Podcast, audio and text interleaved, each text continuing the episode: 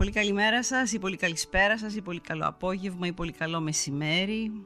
Ανάλογα την ώρα που μας ακούτε, είναι η εκπομπή κάτω από το κιόσκι σε podcast εκδοχή στο μικρόφωνο είναι Ανατσούμα.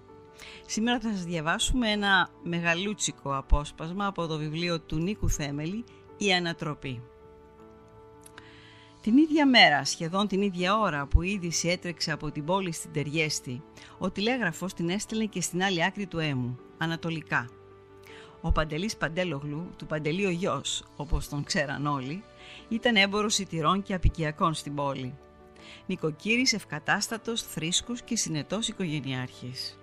Παρ' όλα αυτά, κάποιοι επέμεναν ότι ξεπόρτιζε σπάνια και που, παίρνοντας όλες του τις προφυλάξεις, σε ώρα που το τσαρσί ακόμα βούιζε από ζωντάνια και έτρεχε σαν κυνηγημένος της μαντάμ το Κερχανέ.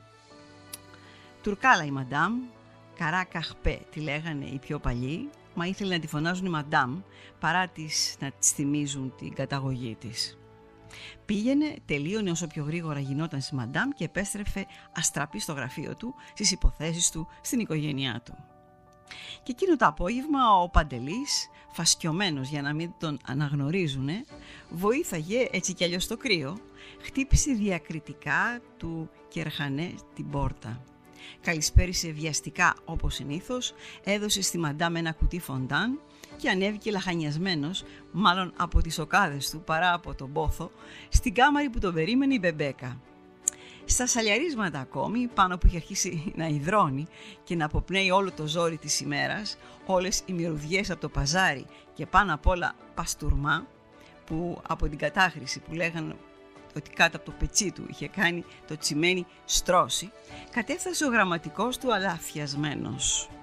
Δεν είχε μάτια να κοιτάξει τα κορίτσια στο σαλόνι, μήτε που σκέφτηκε να προσποιηθεί τάχατε στον ανήξερο, μήπως και είχαν δει το αφεντικό του. Ζήτησε πιεστικά, χωρίς περιστροφές, να μιλήσει αμέσως στον Παντελή Εφέντη. Η μαντάμ τάχασε στην αρχή, μα σκέφτηκε πως ήταν δικός του άνθρωπος, μπορεί και κάποιος να είχε χρία. Καλού κακού του είπε πως εκείνη θα έκανε την ανήξερη αν κάτι πήγαινε στραβά, του ζήτησε ένας γιάρικα κάποιο μικρό μπαξίσι, του δείξε στο πάνω πάτωμα την πόρτα και κάθισε στο κεφαλόσκαλο μπας και ακούσει κάτι. Ο Παντελής σίγουρα κόπηκε στη μέση όταν άκουσε στα μουλοχτά πίσω από την πόρτα να φωνάζουν «Εφέντη, Παντελή Εφέντη».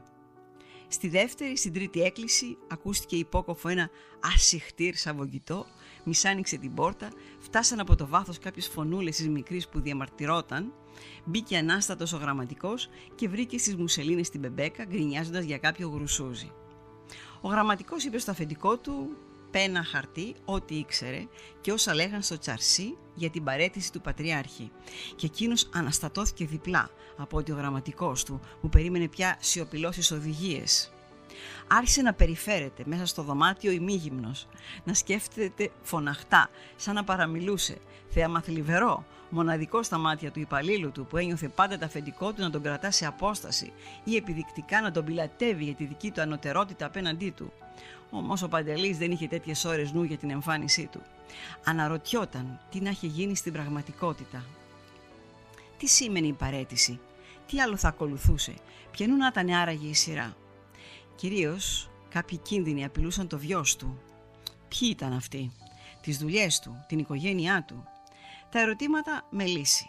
Αμομπατζανάκης του δάσκαλος που μάζεψε τις οικονομίες του στα καλά καθούμενα πριν από ένα μήνα και γύρισε στα μέρη του συσιάτιστα, που τον θυμήθηκε, αναρωτήθηκε και ο ίδιος.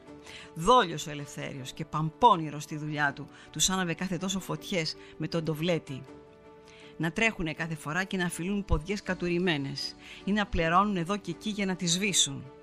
Και η γυναίκα του να τον τιμά πιότερο και από τον ίδιο. Ο αδελφός μου και ο αδελφός μου. Ξεκουμπίστηκε ευτυχώς.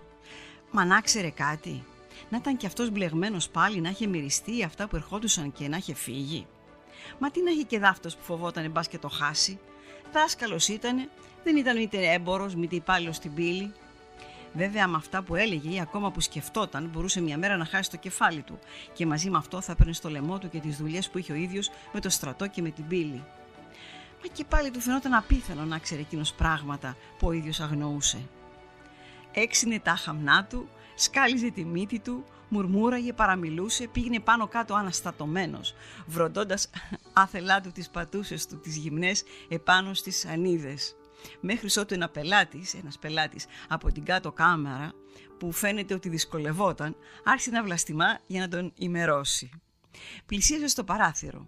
Κάρφωσε τη ματιά του στη γέφυρα του γαλατά, μα μήτε ο Βόσπορος τον βοηθούσε. «Τι λες μπρε Μιχαλάκη», ρώτησε κάποια στιγμή το γραμματικό του. Αλλά ο Μιχαλάκης δεν έλεγε τίποτα. Καθόταν στην άκρη, έτρωγε σπόρια, πέταγε τα τσόφλια στην πορσελάνη λεκάνη δίπλα του και περίμενε τι θα έλεγε το αφεντικό του.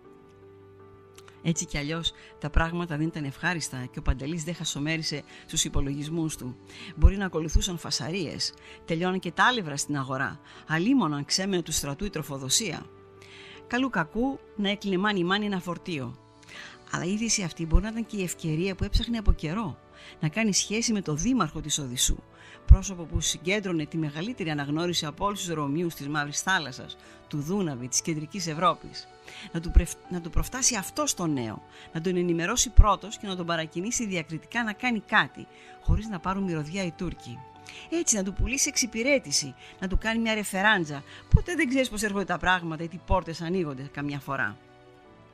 Ευχαριστημένος με την εξυπνάδα του, έδωσε στο γραμματικό διπλή εντολή. Πρώτον, να ειδοποιήσει αμέσως με τηλεγραφήμα το δήμαρχο της Οδυσσού. Κάθισε στην άκρη του κρεβατιού, ακουμπώντας το γόνατό του, έγραψε προσεκτικά σε ένα πρόχειρο χαρτί το κείμενο του τηλεγραφήματος. Ο Πατριάρχης παρητήθη. Στοπ. Είμαι θα σίγουρη διημετέρας πρωτοβουλίας. Στοπ. Δεύτερον, εξαιτίας της απροσδόκητης έλλειψης αλεύρων της αγοράς της πόλης, να μηνύσουν στον καπετάν Κόλια που συνήθως αγκαζάρανε από την Οδυσσό, να φορτώσει στάρια σύμφωνα με τις οδηγίες που ήξερε και τα καθιερωμένα. Ο Μιχαλάκης, καθώς κατέβαινε τα σκαλιά, έπεσε πάνω στην μπεμπέκα που ανέβαινε μουτρωμένη, μα από κούραση δεν άντυχε μήτε να την κοιτάξει.